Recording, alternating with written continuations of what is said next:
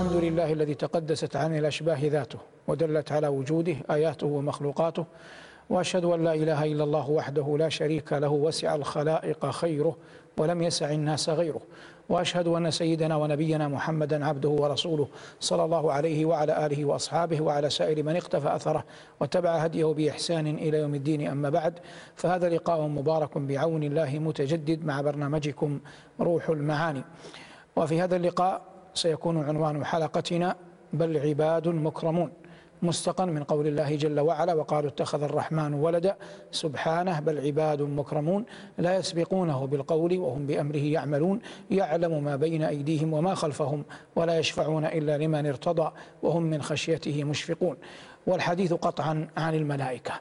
الله جل وعلا فيما ظهر لنا جعل العقلاء ثلاثة الملائكة والجن والإنس. وحدثنا القرآن على أن آدم خلق من طين وعلى أن الجان خلق من نار السموم. وقد قال نبينا صلى الله عليه وسلم خلقت الملائكة من نور وهم خلق من خلق الله ليسوا شركاء لله ولا أندادا ولا بنات لله ولا أولادا بل عباد مكرمون كما وصفهم ربهم جل وعلا. وهؤلاء الخلق جبلوا على ألا يعصوا الله تبارك وتعالى ما أمرهم ويفعلون ما يؤمرون. لا يتناكحون لا يتناسلون وإنما يخلقون وصفا ونوعا كما قال ربنا تبارك وتعالى وما منا إلا وله مقام معلوم فقد جعل الله جل وعلا لكل أحد منهم مقاما. وهؤلاء الملائكة الأصل أن مواطنهم السماء. قال ربنا جل وعلا فإن استكبروا فالذين عند ربك والمراد بالذين عند ربك هم ملائكته جل وعلا. آتاهم الله جل وعلا القدرة على التشكل.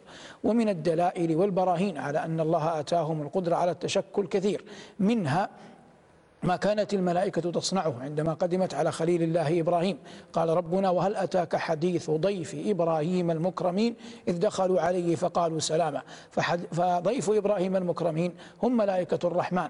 والمشهور عند العلماء أنهم جبريل وإسرافيل وميكال قدموا على خليل الله إبراهيم في طريقهم إلى عقاب قوم لوط. فالمقصود القدرة على التشكل. وقال الله جل وعلا عن مريم إذ انتبذت من أهلها مكانا شرقيا فاتخذت من دونهم حجابا فأرسلنا إليها روحنا فتمثل لها بشرا سويا. فالله يقول أن جبرائيل تمثل في صورة رجل تام الخلقة حسن الهيئة إلى مريم فتمثل لها بشرا سويا وأخذ يخاطبها وهي لا تعلم أنه ملك حتى أفصح ذلك عن قوله. وكذلك إبراهيم عليه السلام لم يكن يدري أن هؤلاء ملائكة حتى أفصح عن حتى أفصحوا عن هيئتهم. إن رسل ربك لن يصلوا إليك. وكذلك لما قدموا على لوط عليه السلام قدموا في صورة شباب حسان الوجوه فخاف عليهم ثم أخبروه عن أنفسهم. سلام الله تبارك وتعالى عليهم. فأعظم ما أعطى فمما, فمما أعطاه الله جل وعلا الملائكة القدرة على التشكل. هؤلاء الملائكة لهم رؤساء أربعة فيما يظهر. جبريل وإسرافيل وميكال وملك الموت. فأما جبريل فهو الموكل بالوحي وهو أعظم الملائكة قدرا وأول من يسمع وحي الله. روى ابن جرير بسند يعني النواس بن سمعان رضي الله عنه قال أن النبي صلى الله عليه وسلم قال إن الله إذا أراد أن يتكلم بالوحي أخذت السماوات منه رجفة شديدة فإذا سمع بذلك أهل السماوات صعقوا فيكون أول من يرفع رأسه جبريل. فيوحي الله جل وعلا إليه بما شاء من الأمر. ثم يمر جبرائيل على كل سماء كلما مر على سماء سأله ملائكتها ماذا قال ربنا يا جبريل؟ فيقول قال الحق وهو العلي الكبير. والعبد كلما ازداد علما بالله ومعرفة بالله ازداد خوفا وخشية من الله. قال أهل العلم إن العبد كلما كان بالله يعرف كان من الله أخوف. وقد قال ربنا جل ذكره إنما يخشى الله من عباده العلماء. فكل من خشي الله فهو عالم بمقدار خشيته. كما أن كل من عصى الله فهو جاهل بمقدار بمقدار معصيته. وقرب جبرائيل من الله وعلمه بالله هو الذي جعله خائفا وجلا. قال عليه الصلاة والسلام مررت ليلة أسري بي وجبرائيل كالحلس البالي من خشية الله. وجبرائيل كالحلس البالي من خشية الله وهذا من دلائل علم جبريل بربنا تبارك وتعالى. وهذا الملك المقرب مقرب جدا من الله. جاء في الحديث إن الرجل لا يزال يعمل في مرضاة الله. فينادي الله جل وعلا جبرائيل فيقول يا جبريل إنني إن عبدي فلان ليسعى في رضواني. رحمتي على عبدي فلان. فيقول جبريل رحمة الله على فلان فيسمعه حملة العرش ويقولون رحمة الله على فلان. ثم تقول الملائكة كلها رحمة الله على فلان ثم يكتب له القبول في الأرض. فالشاهد منه أن جبرائيل أول من يسمع هذا. وقد تكفل بالوحي على الأنبياء قبل نبينا عليه السلام. ولهذا قال ورقة بن نوفل لرسولنا صلى الله عليه وسلم هذا الناموس الأكبر الذي كان يأتي موسى. لأن ورقة بن نوفل قرأ كتب الأولين وعرف أن الأنبياء إنما يأتيهم الوحي عن طريق عن طريق جبريل. والله جل وعلا يقول وإنه أي القرآن لتنزيل رب العالمين. نزل به الروح الأمين على قلبك لتكون من المنذرين بلسان عربي مبين. وقد مر معنا أن الملائكة عرفوا بأنهم حسان.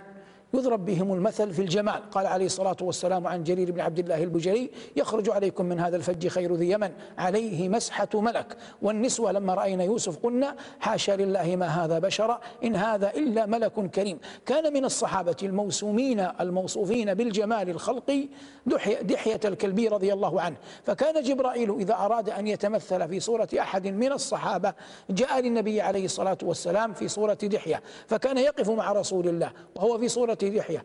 دحية يحدثه ويحادثه فيمر المار ويرى النبي عليه الصلاة والسلام مع دحية فلا يشك لحظة في أنه دحية الكلبي وهو جبريل قد جاء متمثلا في صورة دحية الكلبي رضي الله عنه. هذه القدرة على التشكل جعلت جبرائيل من أعظم من والى نبينا عليه الصلاة والسلام واليهود قدمت على رسول الله. قالوا يا أبا القاسم جئنا نسألك عن مسائل إن أجبتنا عنها واليناك فسألوه سألوه عن الطعام الذي حرم إسرائيل على نفسه فأخبرهم أنه اشتكى عرق النساء وأنه كانت الإبل وألبانها من أحب الطعام إليه فحرمها على نفسه.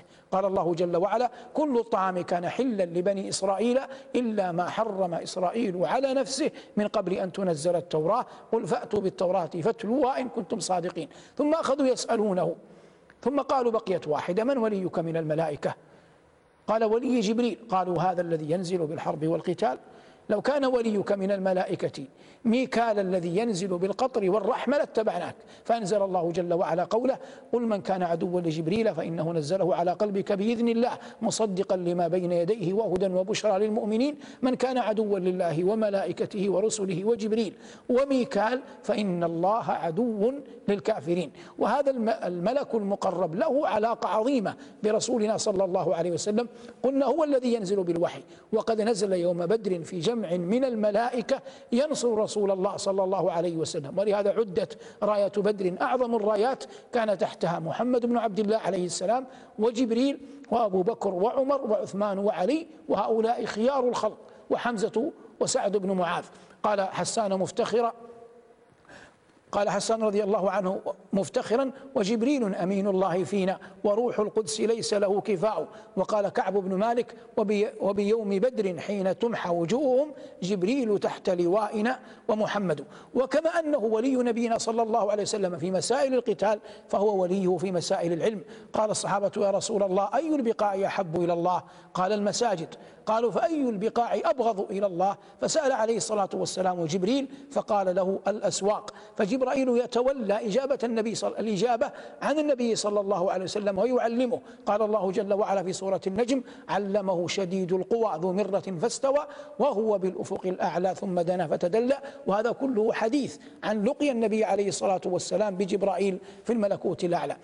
مرض عليه الصلاة والسلام يصيبه المرض كما يصيب الناس لأنه بشر ممن خلق الله. فيأتي جبريل فيرقيه. بسم الله يرقيك والله من كل ذي عين ونفس والله يشفيك. فمن الذي يرقي؟ جبرائيل خير الملائكة. من الذي يرقى؟ محمد بن عبد الله عليه الصلاة والسلام خير الرسل. ومع ذلك يقول جبريل والله يشفيك. لأن الشفاء والعافية بل كل خير بيد الله كما أن أي ضر لا يدفعه إلا الله. وبمثل هذه الأحاديث يعظم معتقد العبد وإيمانه ويقينه أن الأمور كلها بيد ربنا تبارك وتعالى. الأمر أمره والخلق خلقه والملك ملكه. يقدم جل وعلا من يشاء بفضله ويوخر جل وعلا من يشاء بعدله ولا يسأله مخلوق عن علة فعله كما لا يعترض عليه ذو عقل بعقله. تبارك اسمه وجل ثناؤه. هذا بعض الأحاديث عن جبرائيل عليه السلام. وجبرائيل كما أنه ولي نبينا صلى الله عليه وسلم فقد بينا أنه في محل أسنى يوم القيامة. ولهذا هو أول يوم القيامة قال الله جل وعلا يوم يقوم الروح والملائكة صفا لا والملائكة صفا لا يتكلمون. فأفرد جبرائيل بالذكر وذكر الملائكة وهذا من عطف العام على الخاص لبيان شرف جبرائيل عليه السلام يوم القيامة. هذا جبرائيل. أما ميكال فهو الذي ينزل بالقطر. ويسوق السحاب إلى حيث يشاء إلى حيث يشاء الله جل وعلا. وقد ذكره الله جل وعلا في القرآن. والمذكورون من الملائكة في القرآن بأسمائهم الصريحة خمسة. جبريل وميكال كما مر في الآيات التي معنا. ومالك خازن النار قال الله جل وعلا في الزخرف ونادوا يا مالك ليقضي علينا ربك. وهاروت وماروت قال الله جل وعلا واتبعوا ما تتلو الشياطين على ملك سليمان وما كفر سليمان ولكن الشياطين كفروا يعلمون الناس السحر وما أنزل على الملكين على الملكين ببابل هاروت وماروت فهؤلاء الخمسة ذكروا بأسمائهم الصريحة في القرآن بقي من رؤساء الملائكة ملك الموت وهذا أوكل الله جل وعلا إليه قبض الأرواح فكما أن هذه الأرواح التي في أجسادنا وتدب فيها أودعها ملك. لكن الملك الذي أودعها ليس ملكا بعينه إنما جنس ملك. فيأتي فينفخ في الجنين الروح وهو في بطن أمه فيتحرك الجنين. هبطت إليك من المحل الأرفع ورقاء ذات تعزز وتمنع. هبطت على كره إليك وربما كرهت فراقك وهي ذات توجع. من الذي يقبضها؟ يقبضها ملك بعينه. قيل إن اسمه عزرائيل. لكن الله جل وعلا ذكره في القرآن بوصفه. قل يتوفاكم ملك الموت الذي وكل بكم ثم إلى ربكم ترجعون. هل له أعوان دل القرآن على هذا؟ قال الله جل وعلا حتى إذا جاء أحدكم الموت توفته رسلنا وهم لا يفرطون ثم ردوا إلى الله مولاهم الحق. ألا له الحكم وهو أسرع الحاسبين. فله أعوان يأخذون منه الروح ثم أن الروح تصعد أو لا تصعد حسب إيمانها وكفرها. وهذه مسألة أخرى. لكن القضية هنا قضية أن ملك الموت أوكل الله جل وعلا إليه قبض أرواح العباد. وقد يتعجب المرء كيف يقع هذا؟ هذا كله يقع بقدرة الله. الله أوكل إليه أن يقبض الأرواح وسخر له كيف يقبض الأرواح. ومن عجيب ما يروى أن إدريس عليه السلام كان على صلة بأحد الملائكة. فأحب أن يصعد إلى السماء وأن يرى ملك الموت. فهذا الملك الذي هو صاحب لإدريس وعده بتحقيق مقصده. ثم إن الملك أخذ, جب أخذ إدريس معه وصعد به. حتى إذا جاء إلى السماء الرابعة لقي ملك الموت هابطا. فقال الملك الصاحب لإدريس هذا ملك الموت. وقال الملك لي ملك الموت هذا نبي الله إدريس. فقال الملك أي ملك الموت سبحان الله أمرت أن أقبض روح إدريس في السماء الرابعة فكنت أقول في نفسي وأين إدريس من السماء الرابعة؟ فرفع لتقبض روحه. قال الله جل وعلا في كتابه العظيم واذكر في الكتاب إدريس إنه كان صديقا نبيا ورفعناه مكانا عليا. فهذه الآية ربما تؤيد بقوة من حيث النظر والأثر. هذا الأثر الذي يروى عن نبأ نبي الله إدريس عليه السلام والمقصود الحديث عن ملك الموت. رابع الملائكة إسرافيل. رابع رؤساء الملائكة إسرافيل وهذا أوكل الله جل وعلا إليه النفخ في الصور وهو ينفخ نفختين نفخة صعق ونفخة بعث وبكل جاء القرآن وثمة نفخة يقال لها نفخة الفزع. هل هي نفخة الصعق أو غيرها؟ بكل قال العلماء والعلم عند الله. لكن إسرافيل هو الذي يتقدم الناس يوم القيامة فإن الناس عندما يحشرون يمسحون الموت عن أعينهم كما يمسحون اليوم النوم عن أعينهم. قال الله جل وعلا يومئذ أي يوم القيامة يتبعون الداعية من الداعي؟ إسرافيل. لا عوج له. أي لا يفرون عنه ميمنة ولا ميسرة. وخشعت الأصوات للرحمن فلا تسمع إلا همسة. وقال في قاف واستمع يوم ينادي المنادي من مكان قريب يوم يسمعون الصيحة بالحق ذلك يوم الخروج. ينادي في الناس أيتها العظام البالية أيتها الأوصال المتقطعة إن الله يدعوكن لفصل القضاء. فيتبعه الناس. يومئذ يتبعون الداعي لا عوج له. هذا ما يكون من إسرافيل. وقد ما وهو الآن معه القرن. قد أحنى الجبهة وأصغر الأذن. ينتظر متى يؤمر بالنفخ فينفخ. هؤلاء فيما يظهر رؤساء الملائكة الأربعة. وغيرهم ملائكة كثر. منهم خازن النار مالك وهو كريه المرأة. ومعه خزنة معه. قال الله عنهم غلاظ شداد لا يعصون الله ما أمرهم ويفعلون ما يؤمرون. ومن الملائكة من يعرف بحملة العرش والعرش سقف المخلوقات وأعظمها طهرا ولهذا استحق أن يستوي الله جل وعلا عليه استواء يليق بجلاله وعظمته. وقد أخبر الله جل وعلا عن حملة العرش في غافر قال الذين يحملون العرش ومن حوله. وأخبر عنهم في الحاقة قال جل وعلا ويحمل عرش ربك فوقهم يومئذ ثمانية. أربعة منهم يقولون سبحانك اللهم وبحمدك لك الحمد على حلمك بعد علمك. وأربعة يقولون سبحانك اللهم وبحمدك لك الحمد على عفوك بعد قدرتك. هل هم ثمانية أفراد أو ثمانية صفوف؟ علمها عند الله والآية تحتمل المعنيين والآية تحتمل المعنيين. مما عظم الله به الملائكة ونحن نتحدث عن حملة العرش عظيم خلقهم. وربنا يقول الحمد لله فاطر السماوات والأرض جاعل الملائكة رسلا أولي أجنحة مثنى وثلاث ورباع يزيد في الخلق ما يشاء. قال عليه الصلاة والسلام كما عند أبي داود في السنن من حديث جابر رضي الله تعالى عنه بسند صحيح قال أذن لي أن أحدث عن أحد حملة العرش ما بين شحمة أذنه إلى عاتقه مسيرة سبعمائة عام. ما بين شحمة أذنه. إلى عاتقه مسيرة سبعمائة عام. في رواية عند ابن أبي حاتم خفقان الطير سبعمائة عام. وهذا يبين لك عظمة بعض من يحملون العرش. فكيف بالعرش؟ مع استصحاب أمر عظيم وهو أن الله جل وعلا غني عن العرش. غني عن من يحملون العرش. غني عن من يطوفون حول العرش. غني عن خلقه كلهم. ولهذا قال الله وترى الملائكة حافين من حول العرش يسبحون بحمد ربهم فأول ما ينطقون به التسبيح وقال في غافر الذين يحملون العرش ومن حوله يسبحون بحمد ربهم ويؤمنون به. مع أن الإنسان يقول المفترض في غير القرآن أن يقال يؤمنون ويسبحون لكن الله قدم التسبيح لما؟ لنكتة بلاغية عظيمة وهي أن هؤلاء الحملة يسبحون الله حتى لا إذا رآهم الرائي لا يظن تعالى الله عما يقول الظالمون لا يظن أن الله مفتقر إلى العرش أو حملته. فهم يسبحون الله وهم يعلمون أنه لا حول لهم ولا طول ولا قوة إلا بالله وأن الله مستغن عنهم ومستغن عن العرش وهؤلاء حملة العرش والعرش سرير ذو قوائم تحمله الملائكة وحوله الكروبيون وهم طائفة حول العرش وهم من أقرب الملائكة مقاما. يطوفون حول العرش والله قال الذين يحملون العرش هذه طائفة ومن حوله أي من حول العرش ممن يطوفون به؟ فهؤلاء حملة حملة العرش. الملائكة رزقت الحياة والنبي عليه الصلاة والسلام قال في حق عثمان ألا أستحي من رجل تستحي منه تستحيي منه الملائكة.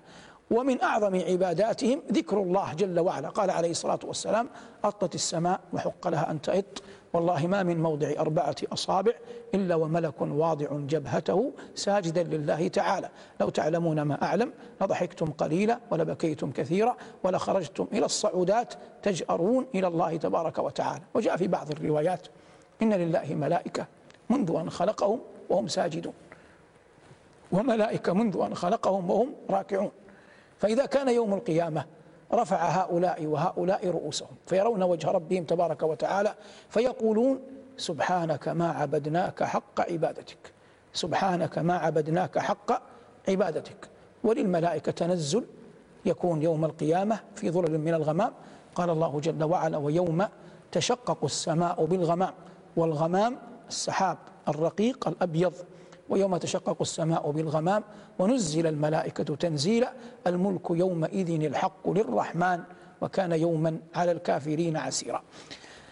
من الملائكة من يشهد الصلاتين المباركتين الفجر والعصر. الله جل وعلا يقول أقم الصلاة لدلوك الشمس إلى غسق الليل وقرآن الفجر. إن قرآن الفجر كان مشهودا. وفي الحديث الصحيح يتعاقبون فيكم ملائكة بالليل والنهار. هؤلاء الملائكة ينزلون فيسألهم ربهم كيف تركتم عبادي؟ يقولون ربنا تركناهم وهم يصلون وأتيناهم وهم يصلون. فحري بالمؤمن أن لا تفوته صلاة الجماعة في الفجر ولا في العصر. أن لا تفوته صلاة الجماعة في الفجر ولا في العصر. فيكون ممن يرفع اسمه إلى الملأ الأعلى والمحل الأسنى ممن تشهد الملائكة أنها شهدته وهو يصلي. فتشهد له أنه حضر العصر وتشهد له أنه حضر صلاة الفجر. وقرآن الفجر إن قرآن الفجر كان كان مشهودا. مما يتعلق بالملائكة أنهم يستغفرون للمتسحرين فالسحور طعام مبارك. وقد قال صلى الله عليه وسلم إن الملائكة يستغفرون للمتسحرين. والسحور بركة. كما أن الملائكة تستغفر للمرابط في المسجد الذي ينتظر الصلاة ما دام في مصلاه كما أن الملائكة لمن عاد مريضا تستغفر له بل يستغفر له سبعون ألف سبعون ألف ملك. وأي مشهد فيه صلاح وتقوى وبر وذكر لله تشهده الملائكة كمجالس ذكر الله جل وعلا.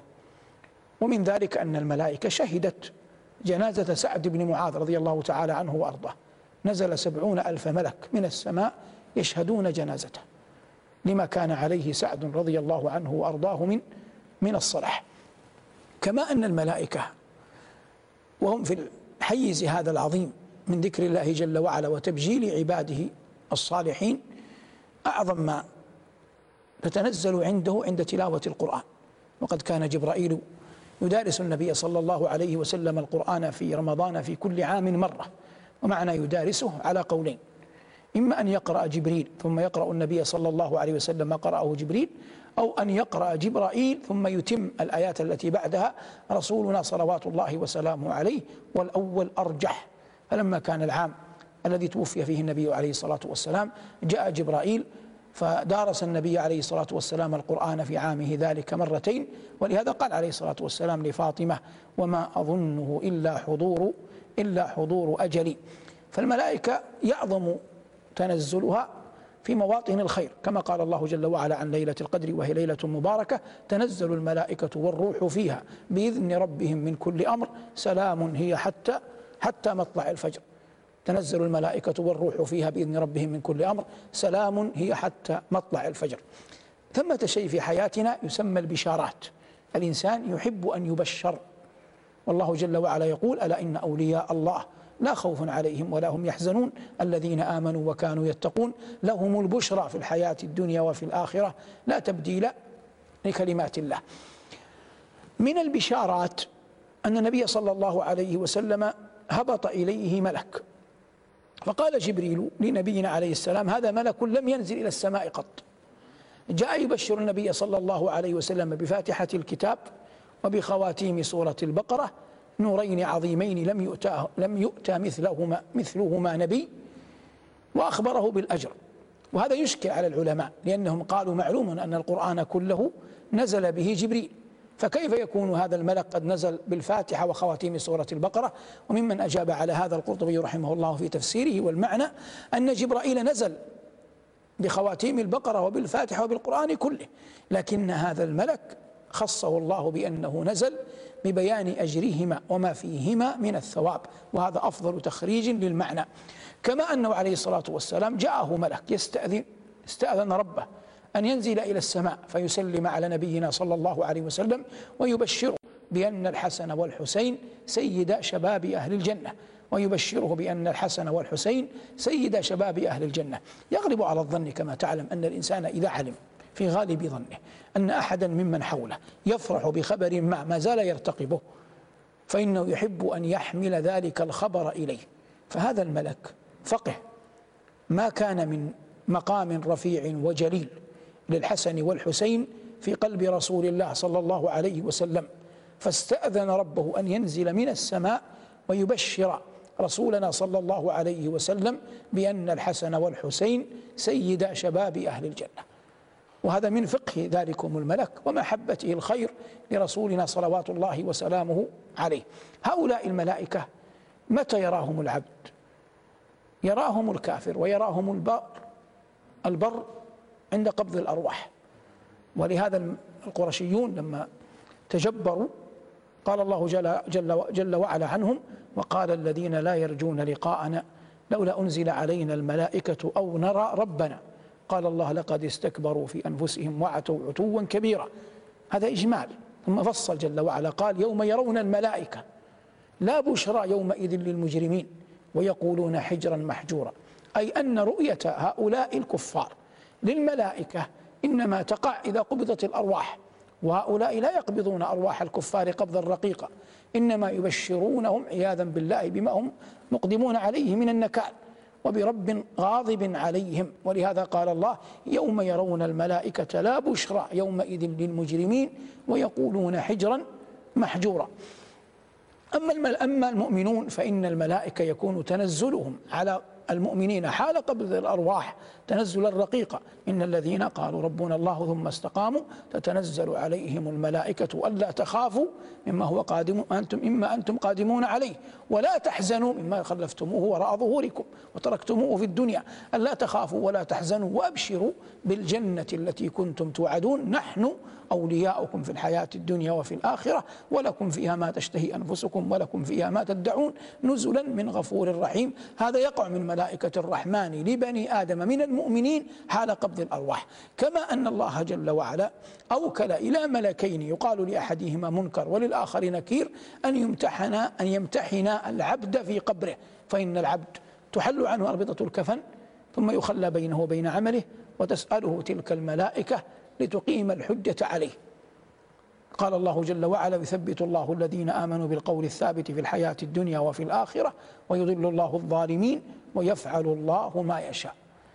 ومعلوم أن ما يسأل عنه الملكين ما يسأل عنه الملكان يسألان العبد من ربك ما دينك من نبيك. وهذه متيسر قولها الآن لكن الحال حين يسألها العبد من رزق؟ يقينا وإخلاصا وحياء من الله وإقبالا كانت تسره حسنته تسوءه سيئته يطمع في رحمة الله يخاف عقابه يعظم ربه في قلبه ومن الناس من يتخذ من دون الله أندادا يحبونهم كحب الله والذين آمنوا أشد حبا لله من كان في قلبه محبة الله عظيمة جليلة لا يعجلها حب أحد ثبته الله جل وعلا في قبره عند سؤال الملكين منكر ونكير حتى إذا قام الناس من قبورهم ودخلوا الجنة قال الله جل وعلا والملائكة يدخلون عليهم من كل باب سلام عليكم بما صبرتم فنعم عقب الدار. إلا أن أعظم نعيم يتعلق بالملائكة يناله المؤمنون هو ما يكون يوم القيامة من استئذان الملائكة على المؤمنين. من استئذان الملائكة على المؤمنين. قال الله جل وعلا وإذا رأيت ثم رأيت نعيما وملكا كبيرا.